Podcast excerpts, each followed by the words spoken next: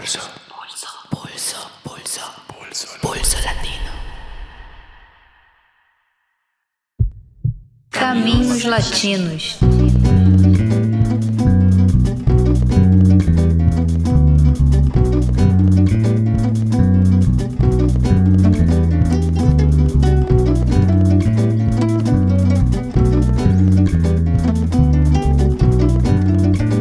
Começa agora o sétimo episódio da série Caminhos Latinos.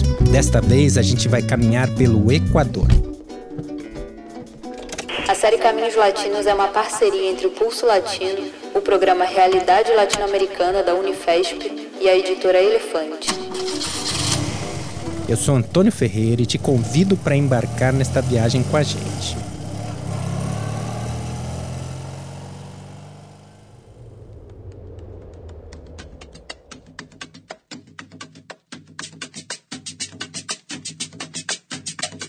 Se você não ouviu os primeiros seis episódios, você pode fazer a viagem do ponto de partida, ou então armar o seu próprio itinerário pela América do Sul.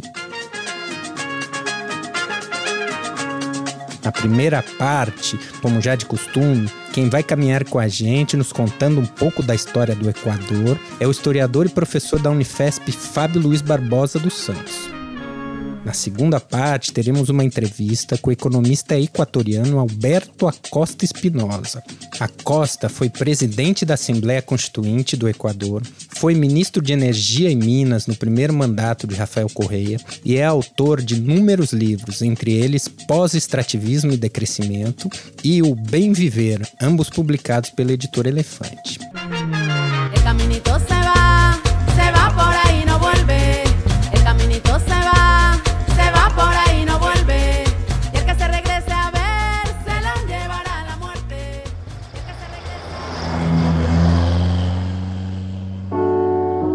Série Caminhos Latinos vem sendo construída com um grande esforço militante pelo coletivo do Pulso Latino e vários parceiros e apoiadores. Siga o Pulso Latino nas redes sociais, escreva pra gente e indique nosso trabalho para os seus amigos. Claro, não deixe de nos escutar pelo seu aplicativo de podcast favorito.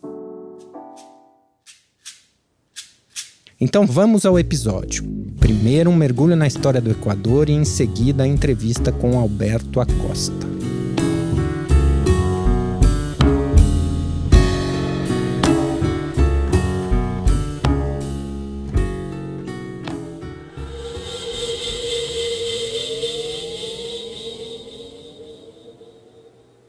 Olá, sou Fábio Luiz e no programa de hoje discutiremos o Equador. As propagandas desse país como um destino turístico realçam uma impressionante diversidade de paisagens concentrada num pequeno território. Um país do tamanho do Rio Grande do Sul é atravessado pela Cordilheira dos Andes, que preenche a paisagem com picos nevados e vulcões, separando a Amazônia no Oriente da costa do Pacífico, onde está o Santuário Ecológico de Galápagos, um atrativo turístico de apelo mundial, onde, aliás, no século XIX, foi lá que caíram várias fichas para o Charles Darwin desenrolar a teoria da evolução das espécies. Então, se no plano geográfico a gente observa uma diversidade de paisagens reunidas nesse pequeno território, a gente pode fazer uma analogia no plano político, onde a natureza dos problemas do país expressa de maneira concentrada dilemas comuns ao destino latino-americano no século XXI. Então, de um lado, os desafios enfrentados por uma acanhada economia exportadora baseada na exploração do petróleo para superar a dependência. Desafio agravado pela ausência de moeda nacional desde a dolarização em 2000. De outro lado, um legado devastador de uma efêmera bonança petroleira nos anos 70, que está na raiz de uma aguda sensibilidade para a questão ecológica, onde a resistência indígena e camponesa se soma ao argumento ambientalista na pressão por um modelo de desenvolvimento alternativo, o chamado bem viver ou suma calçai. Então, para entender os dilemas atuais desse país, eu vou destacar três aspectos: a sensibilidade política da questão ecológica, a crise que seguiu o auge petroleiro nos anos 70 e as rebeliões do início do século XXI que precederam a eleição do Rafael Correia em 2007, desencadeando a autodenominada Revolução Cidadã, que é a versão equatoriana do progressismo latino-americano. O Equador nasceu como parte no começo do século XIX, não é como parte da Gran Colômbia, a nação idealizada pelo Simão Bolívar, reunindo os territórios do que hoje é Venezuela, Colômbia, Panamá e Equador, mas que teve uma vida curta e que se fragmentou no começo dos anos 1830, o que levou o próprio libertador a afirmar, amargurado antes de morrer, que fazer a revolução na América é como arar no mar. Mesmo assim, o primeiro presidente do Equador foi um militar nascido no que hoje é a Venezuela, o general Flores. Então, visto em perspectiva histórica, essa geografia acidentada do Equador dificultou a integração nacional do país, que desde a independência enfrentou obstáculos internos e externos para se consolidar.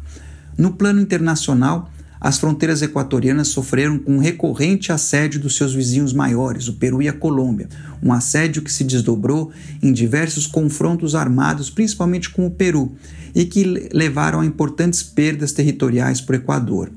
No plano doméstico, a inserção do país no mercado mundial como exportador primário, sobretudo de cacau, aguçou as disparidades regionais a partir da segunda metade do século XIX.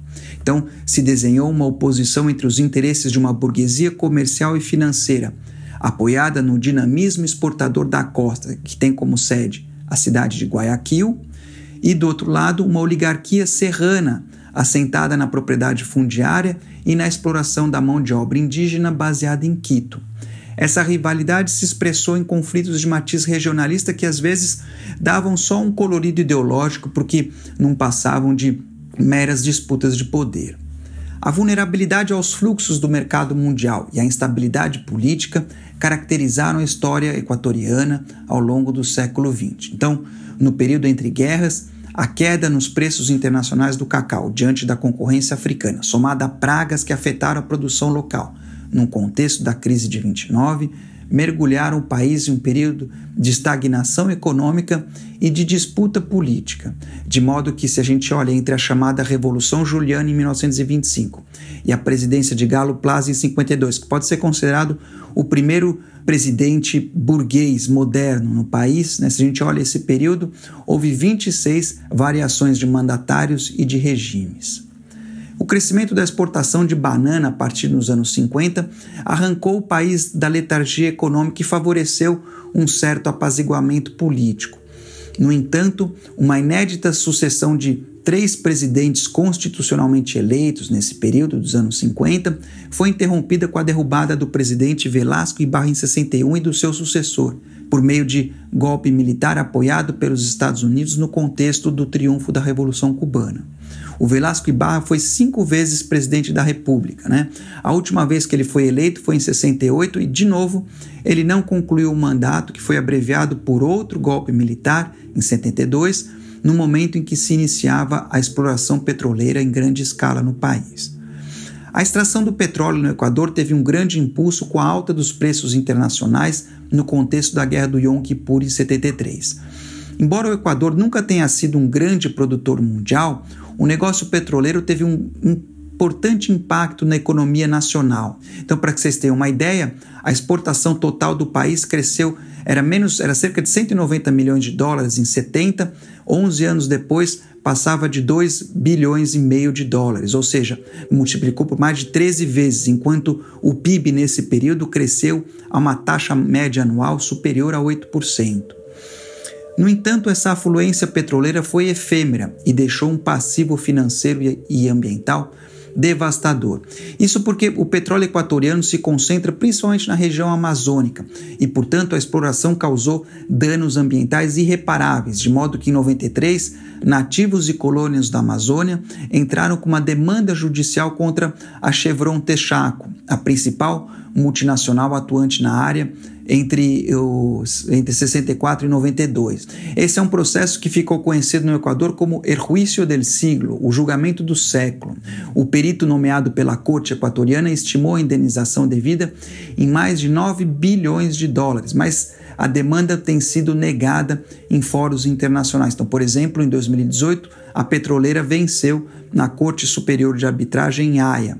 E, por sua vez, a Chevron tem acusado o Estado equatoriano de ruptura de contrato, exigindo indenização. Então, apesar do impasse jurídico ou dos desenlaces desfavoráveis até o momento, o resultado é que as feridas abertas por essa atuação predatória aguçaram uma sensibilidade política singular para a questão ecológica no país.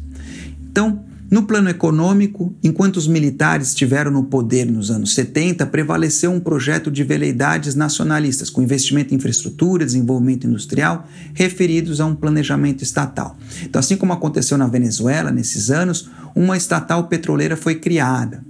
Então, no período militar, entre 73 e 79, a taxa de expansão da indústria foi de 10% e o peso do setor chegou a um quinto do PIB, mas ao mesmo tempo o padrão de concentração de renda permaneceu intocado e o consumo baseado em importações cresceu, aprofundando as determinações características do subdesenvolvimento. No entanto, né, assim como aconteceu em outros países petroleiros da América Latina nos anos 1970, como por exemplo a Venezuela e o México, essa receita petroleira ela afiançou uma escalada do endividamento externo num contexto internacional de disponibilidade de capitais, de modo que a dívida equatoriana se multiplicou quase 22 vezes entre 71 e 81 de modo que, se a gente olha no começo, em 1971, de cada 100 dólares exportados, 15 eram comprometidos pela dívida. Dez anos depois, 71 dólares de cada 100 exportados eram comprometidos pelo serviço da dívida. Então, com a explosão da crise da dívida a partir do calote mexicano em 82, somada à drástica queda no preço do petróleo nos anos seguintes, a fragilidade dessa bonança veio à tona. Nesse contexto, nos anos 80, começou uma reversão no sentido estatista das políticas econômicas. O Estado equatoriano cedeu progressivamente sua participação no negócio petroleiro, enquanto a posição vulnerável do país diante das finanças internacionais forçou a implementação de políticas neoliberais cujos efeitos sociais provocaram uma intensa resposta popular.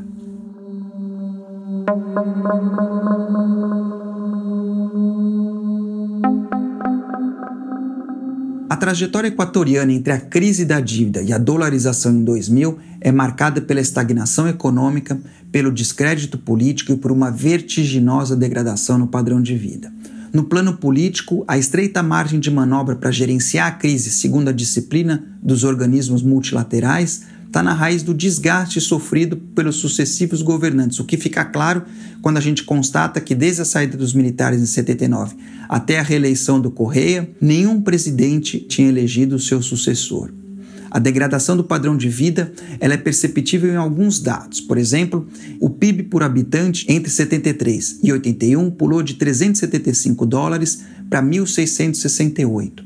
Às vésperas da crise da dívida, o salário mínimo superou pela primeira e única vez na história recente do país o custo da cesta básica, mas nos anos seguintes a renda bruta por habitante caiu quase pela metade, enquanto a taxa de emprego formal, que estava em 65% no começo da década, decaiu para cerca de 40% e a participação dos salários na renda nacional se reduziu de 35% entre o final da ditadura para 12% no começo do governo Correia. Então, ao mesmo tempo, a parcela do gasto público abocanhada pelo serviço da dívida chegava a 28% do PIB, enquanto menos de 4% era gasto com saúde e educação. Então, nesse período de crise, né, o que eu estou pintando é uma degringolada entre os anos 80 e os anos 90, num período em que aumentaram os índices de desnutrição infantil, mortalidade materna infantil, mortalidade por doenças associadas à pobreza, abandono da escola e outros dados, enquanto a pobreza atingia em média 60% da população. Então essa degradação das condições de vida dos trabalhadores, ela pode ser sintetizada em dois dados. De um lado, o poder de compra do salário real se reduziu em quase um quarto entre 1980 e 2000, enquanto que no mesmo período o montante da remessa de imigrantes que trabalham no exterior, que era inferior de 1 a 1% do PIB, saltou para quase 8%, convertendo-se na principal fonte de divisas do país depois do petróleo. O impacto dessa formidável regressão social sobre as forças populares foi heterogêneo. Por um lado, caíram os filiados no movimento sindical como um reflexo da precarização das relações de trabalho e o aumento do desemprego. Mas, por outro lado, organizações indígenas confluíram em 86 na formação da Confederação das Nacionalidades e Pueblos Indígenas do Equador, a chamada CONAI, que assumiu o protagonismo das lutas populares. Né? Então, em 90, 1990, eles lideraram um levante de impacto nacional e cinco anos depois organizaram um partido político próprio, o Pachacuti. Em 1997, eles tiveram um papel central para derrubar o presidente Abdallah Bucaram, que foi derrubado menos de seis meses depois de tomar posse.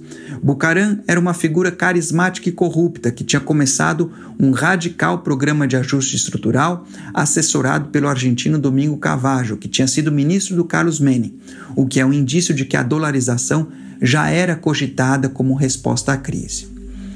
As dificuldades econômicas do país foram agravadas por um novo conflito militar com o Peru em 95 e pela devastação natural trazida pelo El Ninho entre 97 e 99. De modo que, após duas décadas de estagnação, a crise chegou no seu ponto mais baixo em 99, um ano em que o PIB do país caiu 7,3% e o país sofreu, segundo os dados da Unicef, o empobrecimento mais acelerado na história da América Latina e a pobreza extrema atingiu mais de 30% da população, enquanto continuava aumentando a concentração de renda. Então, nessa conjuntura recessiva, foi que o governo decretou abruptamente a dolarização da economia, extinguindo o sucre como moeda nacional em janeiro de 2000, num processo marcado pela imprevidência, falta de transparência e promiscuidade na relação com o setor financeiro. No entanto, em lugar de conjurar a crise, essa medida acentuou o problema social, elevando o custo de vida em uma situação de crescente desemprego, ao mesmo tempo em que aumentava a vulnerabilidade do país aos capitais internacionais. A reação popular a essa política teve sentidos diversos. Então, de um lado, se intensificou a imigração, de modo calcula-se que mais de um milhão de pessoas deixou o país naquela conjuntura, elevando o total de imigrados a cerca de 3 milhões sobre uma população de quase 14 milhões de habitantes.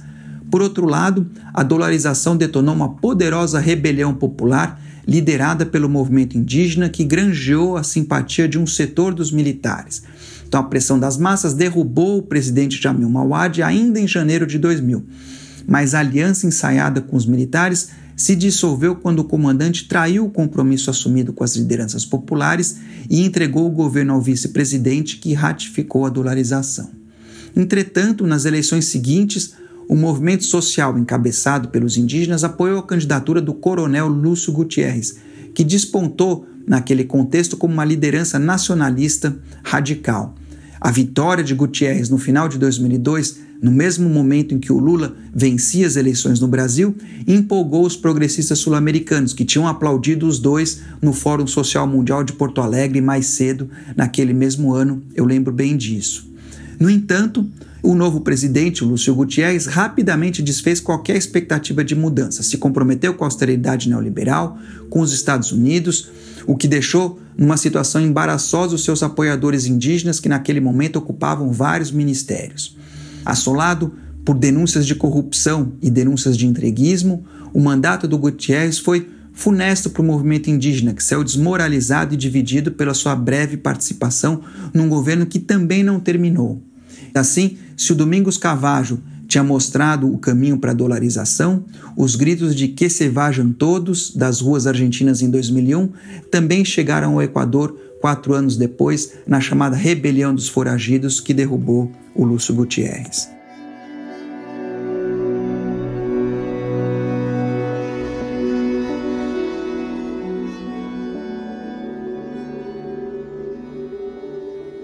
Foi nesse contexto que emergiu como figura política o economista Rafael Correia, que foi ministro da Fazenda no mandato restante cumprido pelo vice do Gutierrez, o Alfredo Palácio. Então, com um discurso crítico ao neoliberalismo e à política convencional, que ele chamava de partidocracia, a sua candidatura em 2007, né, então depois de um mandato tampão de entre 2005 e 2007, a candidatura do Rafael Correa foi apoiada por partidos de centro-esquerda, mas também pelos partidos socialista e comunista, além do movimento Pachacuti. No entanto, não é correto enxergar uma solução de continuidade entre o ascenso das lutas indígenas e sociais no Equador e o mandato do Correia.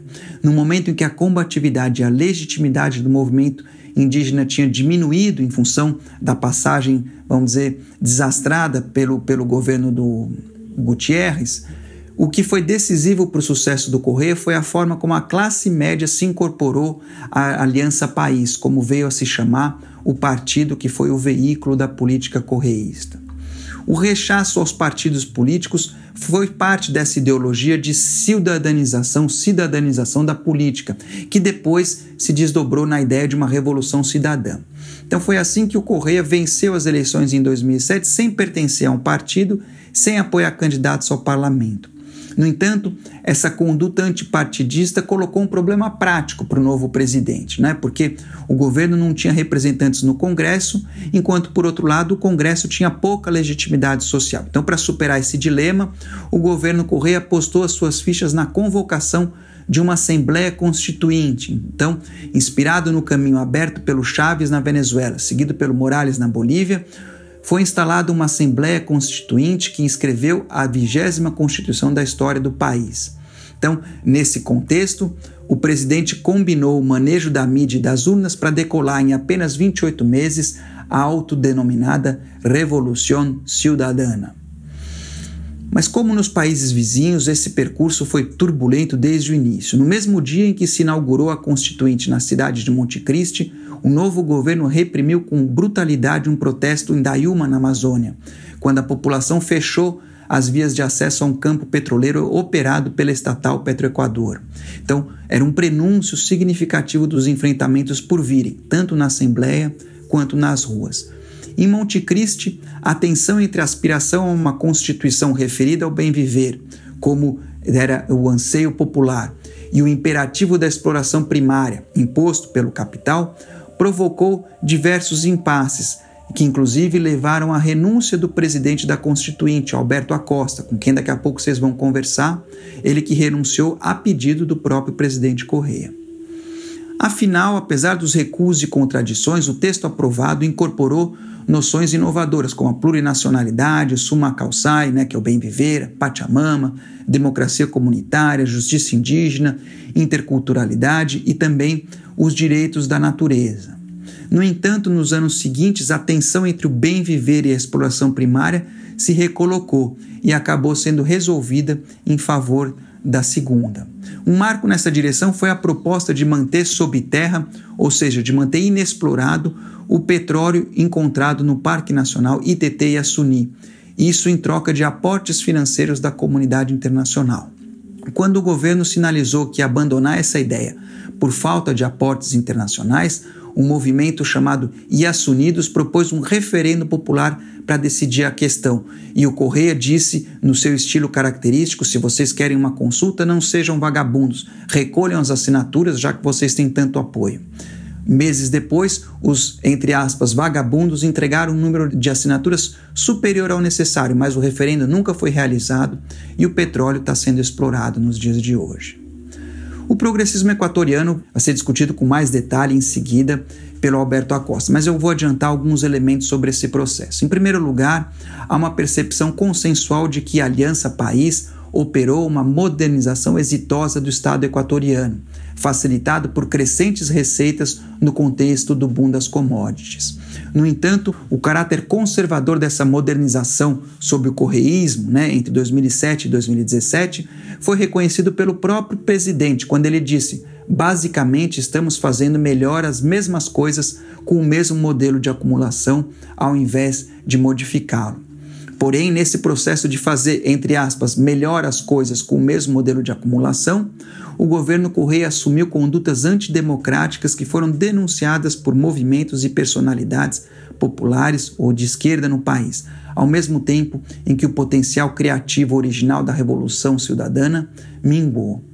Então, ao final de três mandatos, o Correia elegeu seu sucessor em 2017 numa disputa acirrada, vencida pelo Lenin Moreno, que tinha sido seu vice por duas vezes, no primeiro mandato antes da nova Constituição e no mandato em seguida. Moreno, por sua vez, para se diferenciar da figura dominante do Correia, no momento em que a Aliança País perdia prestígio, se aliou à direita tradicional e aos Estados Unidos e, no processo, entregou à polícia o Julian Assange do Wikileaks, que estava exilado na embaixada equatoriana no Equador desde 2018. Em meio a acusações mútuas e processos de corrupção, o Correia deixou a Aliança País e fundou um novo partido em 2018. No mês seguinte, o governo mudou a Constituição para impedir que um ex-presidente concorra a um terceiro mandato, como o modelo dos Estados Unidos, né? uma medida que tinha um alvo claro, né? impedir o retorno político do Correia.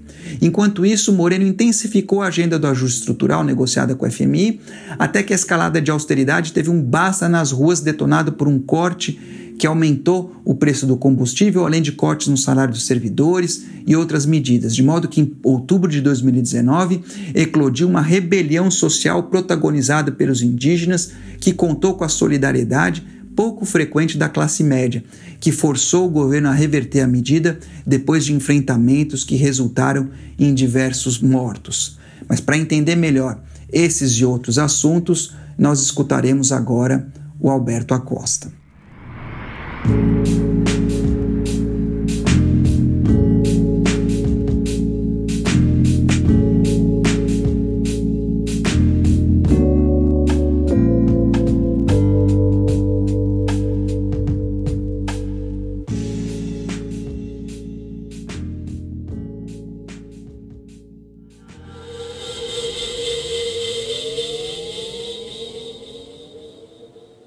Alberto, muito obrigado por participar dessa entrevista. É uma honra tê-lo conosco aqui no Pulso Latino. Como já foi apontado pelo Fábio Luiz na primeira parte do nosso episódio, em 2007, Rafael Correa foi eleito pela primeira vez como presidente. Seu partido, Aliança País, não possuía representação no Congresso Nacional e a principal estratégia do governo foi instaurar uma Assembleia Nacional Constituinte, que em julho de 2008 promulgou a chamada Constituição de Monte Cristi. Nesse processo, que se deu nos marcos da chamada Revolução Cidadã, já se ensaiavam grandes conflitos e cisões que depois iriam marcar os governos de Correia.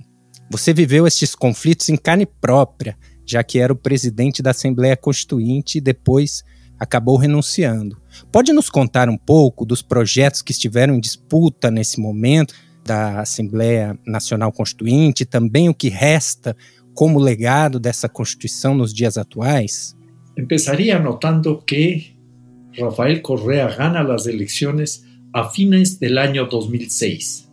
Y efectivamente, una de las estrategias que se propusieron para enfrentar el proceso electoral con un candidato nuevo que no tenía un partido político era de no presentar candidaturas al Congreso Nacional.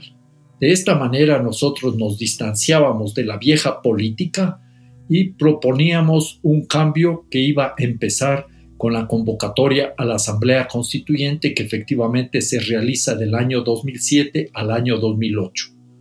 Aquí habría que anotar algo que me parece a mí fundamental. Es el hecho de que Rafael Correa aparece en un momento dado, en una coyuntura, y encarna la capacidad de llevar adelante un liderazgo. Un liderazgo que luego, por varias razones, devino en una lógica caudillesca. Yo anotaría algo antes de hablar de ese tema y de esos problemas. El hecho de que no es que Correa es el gran gestor de este proceso, sino que había ya un acumulado de luchas históricas en el Ecuador de luchas relativamente recientes a más de todo el proceso de resistencia del movimiento indígena. Tengamos presente que la vida política del Ecuador años antes del 2006 había sido muy azarosa, había sido muy complicada, había sido una vida caracterizada por el cambio de gobiernos con mucha frecuencia. Tuvimos tres procesos de movilización popular importantísimos que dieron con algunos gobernantes. El primer caso fue el de Abdalá Bucaram en el año 1997. Luego tuvimos en el año 2000 la caída del gobierno de Yamil Magua y en el año 2005 la salida del gobierno de Lucio Gutiérrez. Todo como parte de un proceso de luchas populares que se iban gestando en un ambiente sumamente complejo y sumamente difícil Recordemos que Ecuador atraviesa una de sus peores crisis, no solo económica, sino social, política, ética, desde mediados de los años 90 hasta inicios de los años 2000. La economía ecuatoriana se contrae brutalmente, la pobreza y la pobreza extrema crecen de una manera exponencial, hay una estampida migratoria, cerca de 2 millones de personas huyen del Ecuador en crisis, tenemos todo el tema del salvataje bancario, que fue una suerte de atraco generalizado impulsado por los gobiernos anteriores de Correa, y entonces en ese escenario complejo en el cual hubo un proceso constituyente o constitucional en el año 97-98 es cuando aparece con fuerza la candidatura de Rafael Correa que enfrente esos problemas rápidamente mencionados y simultáneamente se sintoniza con las luchas de diversos sectores de la sociedad. Yo rescataría, por ejemplo, y en primer lugar, el movimiento indígena que interviene como sujeto político, como un actor determinante en la vida política nacional desde el año 90 con el levantamiento indígena del Inti Raime, mayo-junio del año 90.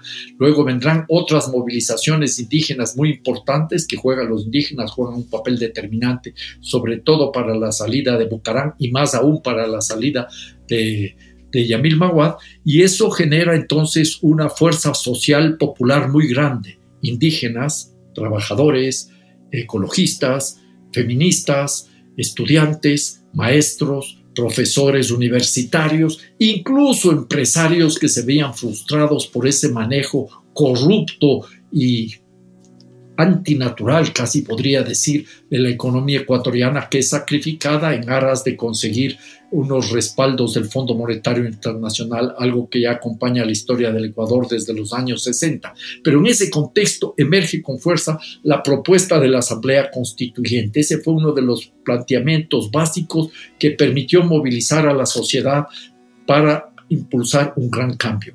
Con la Asamblea Constituyente se abre entonces un proceso muy interesante de debate nacional, de discusión nacional y la, la constituyente que se realiza en Montecristi, un pequeño pueblo en la, en la costa ecuatoriana, entre el puerto de Manta, que es uno de los puertos, el segundo puerto más grande de Ecuador, y la capital de la provincia, donde está dicho puerto, que es Manabí, se realiza este debate. Y el Montecristi es el epicentro de la discusión política nacional. Y comienzan a aparecer ideas y una serie de propuestas interesantísimas porque el proceso constituyente ecuatoriano, el del año 2007-2008, es un proceso de creación. Y entonces entre las muchas cosas que podríamos rescatar en ese proceso constituyente están las ideas del buen vivir o del suma causai que no es una alternativa de desarrollo, sino una alternativa al desarrollo. En ese proceso constituyente avanzamos en la declaración de los derechos de la naturaleza. La naturaleza como sujeto de derechos, un paso civilizatorio único hasta ahora en cualquier constitución del planeta. En ese proceso constituyente se profundizaron y se ampliaron los derechos colectivos para, por ejemplo, los pueblos indígenas. Igualmente anotaría la importancia que tuvo una serie de definiciones en lo económico cuando se establece, con otras palabras, que el ser humano es lo más importante en el manejo económico. La economía tiene que subordinarse al ser humano. El ser humano va a estar sobre el capital, se decía en términos muy simples, pero el ser humano viviendo en armonía con la naturaleza. Igualmente, en ese contexto de plantear otro tipo de economía, se habla de una economía social y solidaria para todo el aparato productivo ecuatoriano. Y ese es uno de los aspectos que abre la puerta también a formas diversas de entender la economía, porque no había solo la economía privada y la economía pública, sino la economía mixta y sobre todo y particularmente la economía popular y solidaria. Hay una serie de mandatos en la Constitución vigorosos, los que tienen que ver con el agua, por ejemplo. El agua es un derecho humano fundamental, se prohíbe toda forma de privatización del agua, se establecen prelaciones en el uso del agua, primero para los seres humanos, segundo para la soberanía alimentaria, tercero el ciclo vital del agua y cuarto, actividades productivas. Se ordena la redistribución de la tierra y la distribución del agua. Entonces, hay una sumatoria de planteamientos que deberíamos y podríamos ampliarlos, por ejemplo, con la búsqueda de una justicia independiente y autónoma, algo que no existía en el Ecuador. Lamentablemente, muchas de estas propuestas se quedaron en el tintero o recién comienzan a ser ahora llevadas a la práctica por la lucha de resistencia de muchos sectores populares. Hay que anotar que Rafael Correa para conseguir la aprobación en un referéndum que se realiza el 28 de septiembre del año 2008, impulsa una campaña a favor de la Constitución de Montecristi con mucho entusiasmo. Habla de la Constitución más ecuatoriana de todos los tiempos, la mejor constitución del mundo, va a durar 300 años y es una constitución que representa un canto a la vida, pero poco después él se transformará, transformará en el principal y primer violador de la constitución. Un punto antes de cerrar esta primera aproximación, hay que anotar acá que el Ecuador es un país muy propenso a tener constituciones. Desde 1830 a la fecha tenemos ya 21 constituciones y ese es un problema todavía que sigue lastrando la vida política nacional. Claro, como você bem explicou, o Correia, na realidade, foi o primeiro a desconstruir todo esse processo né, tão, tão complexo, tão profundo, que vinha das raízes da Organização Popular Indígena do Equador. Cada vez mais houve um, uma tensão entre um modelo extrativista relacionado, digamos, com a exportação de commodities, com todos esses direitos reconhecidos, o buen vivir, os direitos da natureza e os avanços democráticos dessa Constituição. Para compreender esse processo, você costuma marcar dois conceitos, né, ou ideias disparadoras: a maldição da abundância e a noção de década desperdiçada, que se contrapõe à propaganda oficial que propunha o slogan década ganhada. Você pode explicar para a gente o que é a maldição da abundância, no caso específico do Equador, e como ela se relaciona com o que você chama de década desperdiçada? Eu hablo de maldição da abundância e isso está recogiendo, por exemplo, diversas aproximações a la realidad no solo de Ecuador, sino de los países exportadores de materia prima. Y ahí tenemos, por ejemplo, el tema de la maldición de los recursos naturales o la paradoja de la abundancia, que son lecturas que conducen a lo mismo y confluyen en una pregunta. ¿Será que somos pobres los países de América Latina porque somos ricos en recursos naturales? Si uno revisa la historia de los países latinoamericanos con sus economías primario exportadoras, va a constatar que los ritmos, por ejemplo, de crecimiento económico son menores a mayor dependencia de recursos naturales, que la estabilidad económica es menor a mayor dependencia de los recursos naturales, que inclusive la calidad de la democracia sufre en la medida que hay más recursos naturales. Y por eso tenemos países con regímenes hiperpresidencialistas cuando vienen en el marco del hiperextractivismo. Y en la medida que seguimos atados a esta maldición de los recursos naturales, no resolvemos los problemas. Esta es una realidad que además yo anotaría se reproduce en todos los países de América Latina en las últimas dos décadas, independientemente del gobierno que esté al frente de cada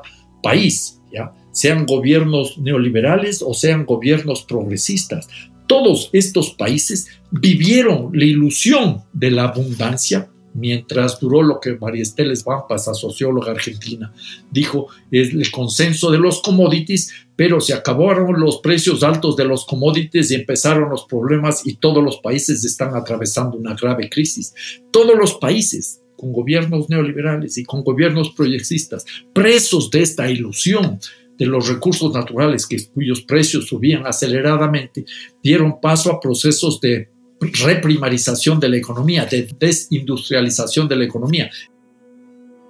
Y en el caso ecuatoriano, a pesar de que se planteó una, entre comillas, revolución ciudadana y que se disponía de un marco jurídico, de un marco constitucional que habría permitido avanzar con transformaciones estructurales y que el gobierno contó, como sucedió en otros gobiernos de la región, con una enorme cantidad de recursos económicos, recursos financieros. Nunca antes en la historia del Ecuador y creo que de América Latina hubo tanta plata, tanto dinero y no se dio paso a las transformaciones esperadas y entonces por eso hablamos de una década desperdiciada. No es simplemente un hecho de que se hizo mucha obra pública, a lo mejor se hizo mucha obra pública, no quiero aquí hacer hincapié en la corrupción y el desperdicio de los recursos. Menciono un ejemplo en esa línea de corrupción y desperdicio de recursos, el intento de construir una refinería y haber gastado 1.500 millones de dólares y no hay un solo tubo construido, instalado. Eso es obra del gobierno de Rafael Correa. Pero aquí lo que me interesa a mí es anotar el hecho de que esta década desperdiciada se refleja o se presenta porque no se cumplió lo que se ofreció en el año 2006 menos aún lo que plantea la Constitución, que es un proyecto de vida en común que forza para transformaciones estructurales profundas y tampoco en base a lo que se pudo haber hecho. Y entonces, no hay una transformación de la matriz productiva. El Ecuador, como el resto del país de América Latina, con gobiernos neoliberales y gobiernos progresistas, ya lo he dicho un par de veces, sigue siendo dependiente del mercado mundial en tanto exportador de materias primas no hay transformación de la matriz productiva, en términos relativos también se desindustrializa. Tampoco hay un intento por afectar la lógica de acumulación del capital. Durante el gobierno de Correa hasta el año 2014, cuando había una enorme cantidad de recursos económicos, se logra reducir la pobreza, lo cual es muy bueno, pero, en ese lapso y posteriormente hasta el año 2017, siempre dentro del gobierno de Correa, los grupos económicos más poderosos, palabras sencillas, los ricos se enriquecieron mucho más que en cualquier otra época. Y en ese escenario es lo que nosotros, como amigo con el que he trabajado estos temas, John Cajas Guijarro, un joven economista, planteamos como la paradoja del hocico de lagarto, la boca de lagarto, de un caimán, de un cocodrilo, todos hemos visto cómo abre la boca para comer uno de estos animales. Baja la mandíbula inferior y sube la mandíbula superior. Eso sucedió. Mientras había mucho dinero, se reduce la pobreza, lo cual es bueno, sin lugar a dudas, pero aumenta la concentración de la riqueza. Yo anoto un punto adicional en este gobierno de Correa, en esa década desperdiciada, en lugar de impulsar una lógica para irnos liberando de los extractivismos, con aquello de que no hubo la transformación de la matriz productiva, ahondamos nuestra dependencia en exportaciones de petróleo y Correa impone literalmente a sangre y fuego la mega minería que no habían logrado introducir los gobiernos neoliberales anteriores. Y lo grave, lo lamentable es que si bien al inicio del gobierno de Correa se toman algunas medidas para distanciarse de las lógicas de lo que conocíamos como consenso de Washington, de las garras del Fondo Monetario Internacional y del Banco Mundial, en el año 2014, cuando los precios del petróleo estaban todavía en niveles altos, bordeaban los 100 dólares por barril, este gobierno en su voracidad por recoger recursos, obtener recursos y a realizar obra pública sin planificación y en medio de una corrupción desbocada, vuelve al Fondo Monetario Internacional a pedirle la autorización para colocar bonos en el mercado financiero internacional por 2 mil millones de dólares. Y empieza entonces en esa época un crecimiento de la deuda externa que no habíamos visto en épocas anteriores. Este es un asunto que yo creo que nosotros tenemos que tener claro, ¿ya? Y esta es una cuestión que debería hacernos a nosotros reflexionar. La deuda externa que había fluctuado alrededor de los 11 mil millones de dólares al inicio de la década de los 2000 se reduce por efecto de una interesante política de endeudamiento externo en el año 2008-2009 a 7.400 millones de dólares, pero luego comienza a crecer aceleradamente. Y así, en junio de este año, la deuda externa ya supera los 41.000, casi 41.500 millones de dólares, sin considerar todo el endeudamiento adicional que acaba de contratar el gobierno de Lenín Moreno con el Fondo Monetario Internacional y otros organismos. Igualmente, la deuda pública interna crece de una manera vertiginosa, de más o menos 2.800 millones de dólares en diciembre del año 2009 a más de 17 mil millones de dólares también en junio del año 2020. Y la relación total deuda externa y deuda interna me refiero a la deuda pública, ya llega a esa época, a junio del 2020, a unos 70 mil millones de dólares, más del 72% del Producto Interno Bruto. Este es un hecho que hay que también tenerlo en consideración.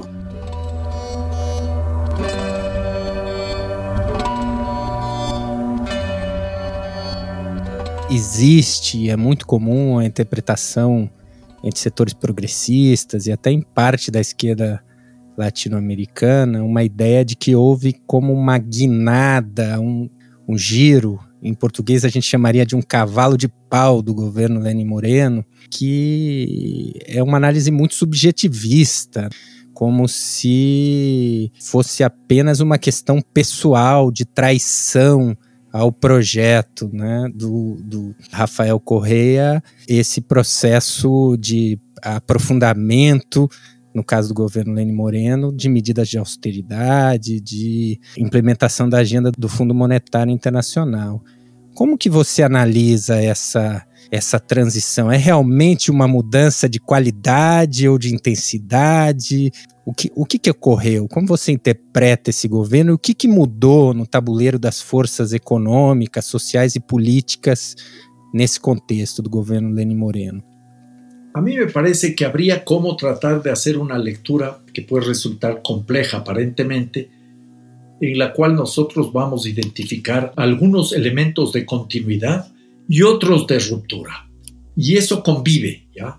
El gobierno de Correa fue un gobierno que intentó modernizar el capitalismo y lo hizo forzando los extractivismos. Y tal como los gobiernos neoliberales, siguió avanzando eh, con un proceso de desindustrialización, de reprimarización de la economía, imponiendo de una manera violenta toda esta lógica de acumulación en base a la exportación de recursos naturales. Porque no solo era la imposición a sangre y fuego de la minería, sino el debilitamiento sistemático de los movimientos sociales, del movimiento indígena, del movimiento sindical, el movimiento de mujeres, del movimiento estudiantil. Inclusive los ecologistas sufrieron muchos golpes del gobierno de Correa que se olvidó de cuestiones fundamentales, para mencionar una, los derechos de la naturaleza. En esa línea de continuidad le tenemos todavía a Lenín Moreno. Él no cambia, él sigue siendo un, gobernante en clave extractivista que ahora en medio de la crisis quiere forzar los temas de extractivistas mineros, petroleros y agroindustriales y agroexportadores y entonces ahí tenemos una continuidad. Hay una continuidad reforzada con la aproximación al Fondo Monetario Internacional. Recuerdo, Correa ya regresa al Fondo Monetario Internacional el año 2014, tiene algunas relaciones con el fondo, pero no suscribe una carta de intención con el fondo. Será el gobierno de Moreno el que suscribe una carta de intención, una en marzo del año 2019, que no se cumple y que cuando más necesitábamos dinero, fuimos víctimas de lo que yo podría señalar una suerte de boicot del Fondo Monetario Internacional. En plena pandemia nos quedamos sin los recursos ofrecidos por el Fondo Monetario Internacional porque este fondo exigía que se cumplan sus recetas de política económica. Moreno, en esa línea de aproximación al Fondo Monetario Internacional, suscribirá en septiembre ya del año 2020, o sea, hace muy pocas semanas, un nuevo acuerdo con el Fondo Monetario Internacional. Un pequeño paréntesis. Ecuador ya ha suscrito 20 acuerdos con el Fondo Monetario Internacional, 9 desde el año 1961 a 1972, 9 desde el año 1983 al año 2003, sin que nunca esos acuerdos nos hayan servido para resolver la crisis. Y ahora se vuelve al Fondo Monetario Internacional aceptando una serie de condiciones de los negociadores de la deuda externa, de los tenedores de bonos de la deuda externa, que son los que en definitiva van imponiendo una lógica cada vez más entreguista de pérdida de soberanía al gobierno ecuatoriano. Yo anotaría que en estas circunstancias el Ecuador está sufriendo no solo por efecto de la pandemia, sino por efecto de una crisis que ya venía desde antes. El estancamiento económico ya viene desde el año 2015, uno de los momentos más graves de toda su historia. Nunca antes la economía ecuatoriana se había visto tan afectada como en esta época. Para ponerlo en términos muy sencillos, la economía ecuatoriana es comparable a un paciente con coronavirus, pero este paciente con coronavirus no tiene bombonas de oxígeno para respirar porque no tiene ahorro, se gastó todo el ahorro y de una manera irresponsable, sin planificación y con mucha corrupción, sobre todo en el gobierno de Rafael Correa. Y tampoco tiene un respirador artificial. No nos olvidemos que la economía ecuatoriana no tiene moneda propia, está dolarizada. Y entonces la respuesta que está planteando el gobierno de Moreno es forzar lo que sería la explotación de la mano de obra y la explotación de la naturaleza. Y lo está haciendo aprovechándose de la pandemia, porque cuando la sociedad está paralizada, la democracia en cuarentena, este gobierno ha impulsado varios cambios. Uno, ya mencionado, la flexibilización laboral, la precarización del trabajo. Dos, también ya mencionado, ampliar los extractivismos. Y en ese contexto, incluso el gobierno logró eliminar los subsidios a los combustibles, que es una cuestión que ha generado en el Ecuador muchos problemas políticos. Entonces, el escenario para el país es en extremo complejo desde una perspectiva económica y tenemos un gobierno que a la final no solo que se distanció de lo que podía haber sido el legado del gobierno anterior que cometió muchísimos errores, sino que cada vez tanto Correa como Moreno están lejos de los mandatos constituyentes. Claro, que terrível tudo isso.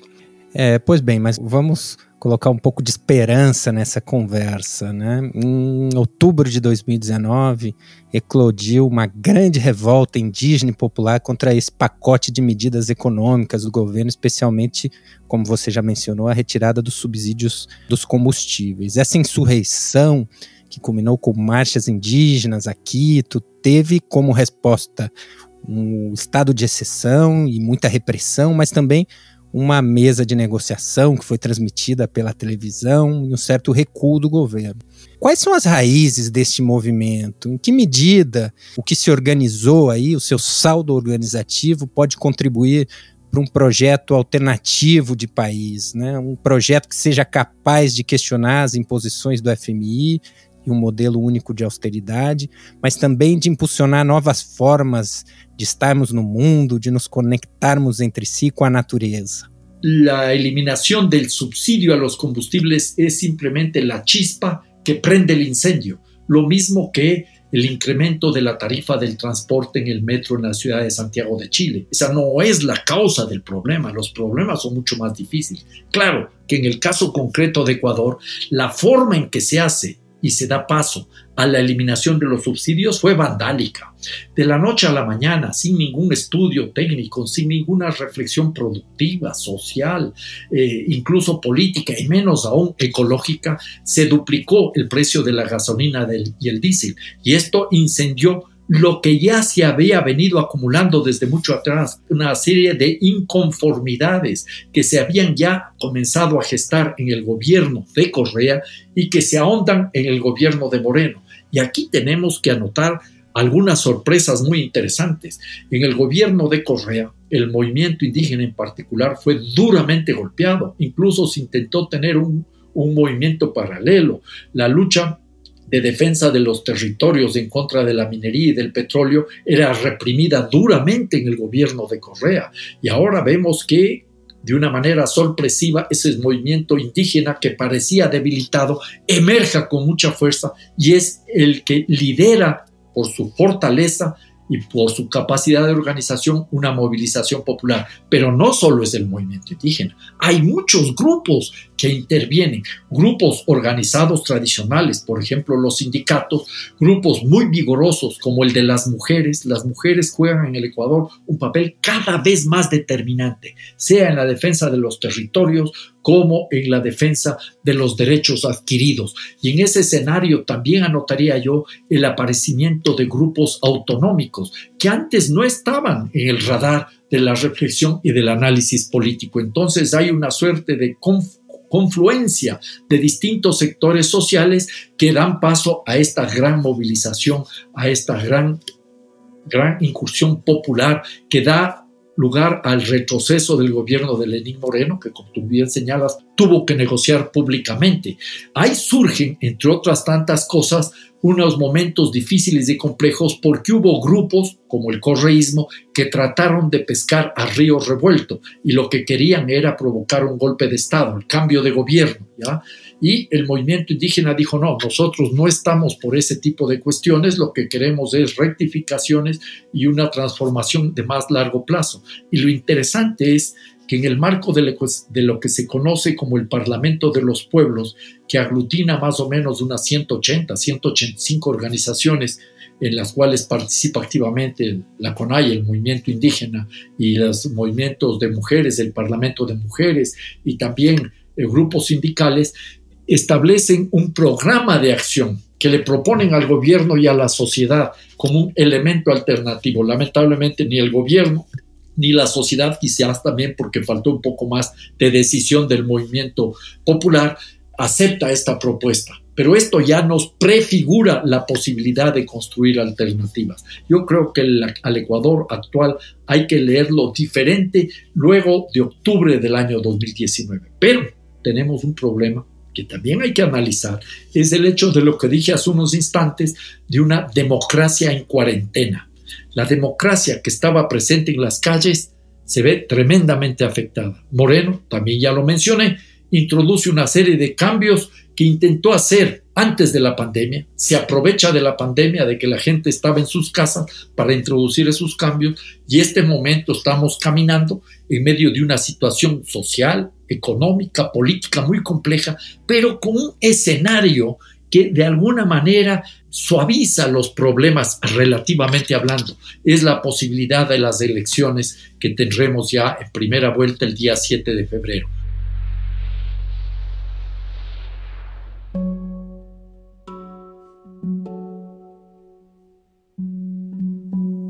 Es muy importante que ahora en América Latina, no solo en Ecuador, sobre todo se haga una reflexión de qué significa ser de izquierda. Me parece que eso es fundamental. Los progresismos no son realmente movimientos de izquierda. No son neoliberales en estricto sentido, pero hay una suerte de convergencia en la práctica entre gobiernos neoliberales y gobiernos progresistas. Son autoritarios, son conservadores, son represivos, son poco democráticos, terminan siendo caudillescos. La izquierda para realmente ser una fuerza que abra la esperanza y sea un elemento de transformaciones, tiene que ser simultáneamente, ese es mi criterio, simultáneamente una izquierda socialista, una izquierda ecologista, una izquierda feminista y una izquierda decolonial. De lo contrario, no vamos a poder enfrentar los problemas. No se trata solo de enfrentar al capitalismo, que es fundamental, sino superar el antropocentrismo y encontrarnos con los derechos de la naturaleza y los derechos humanos. Justicia social y justicia ecológica van de la mano. Y esto demanda siempre una permanente radicalización de la democracia en todos los ámbitos de la vida humana. Esa creo yo que es una de las grandes tareas que tiene la izquierda o las izquierdas en América Latina.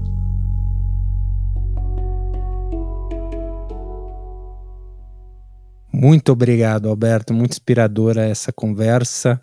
Não há palavras para agradecer essa, essa sua participação. Eu te quedo muito agradecido. Seguiremos conversando. Maravilha.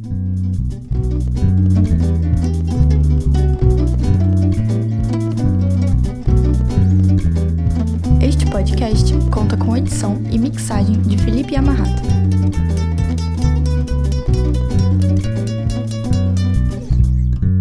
Caminhos Latinos.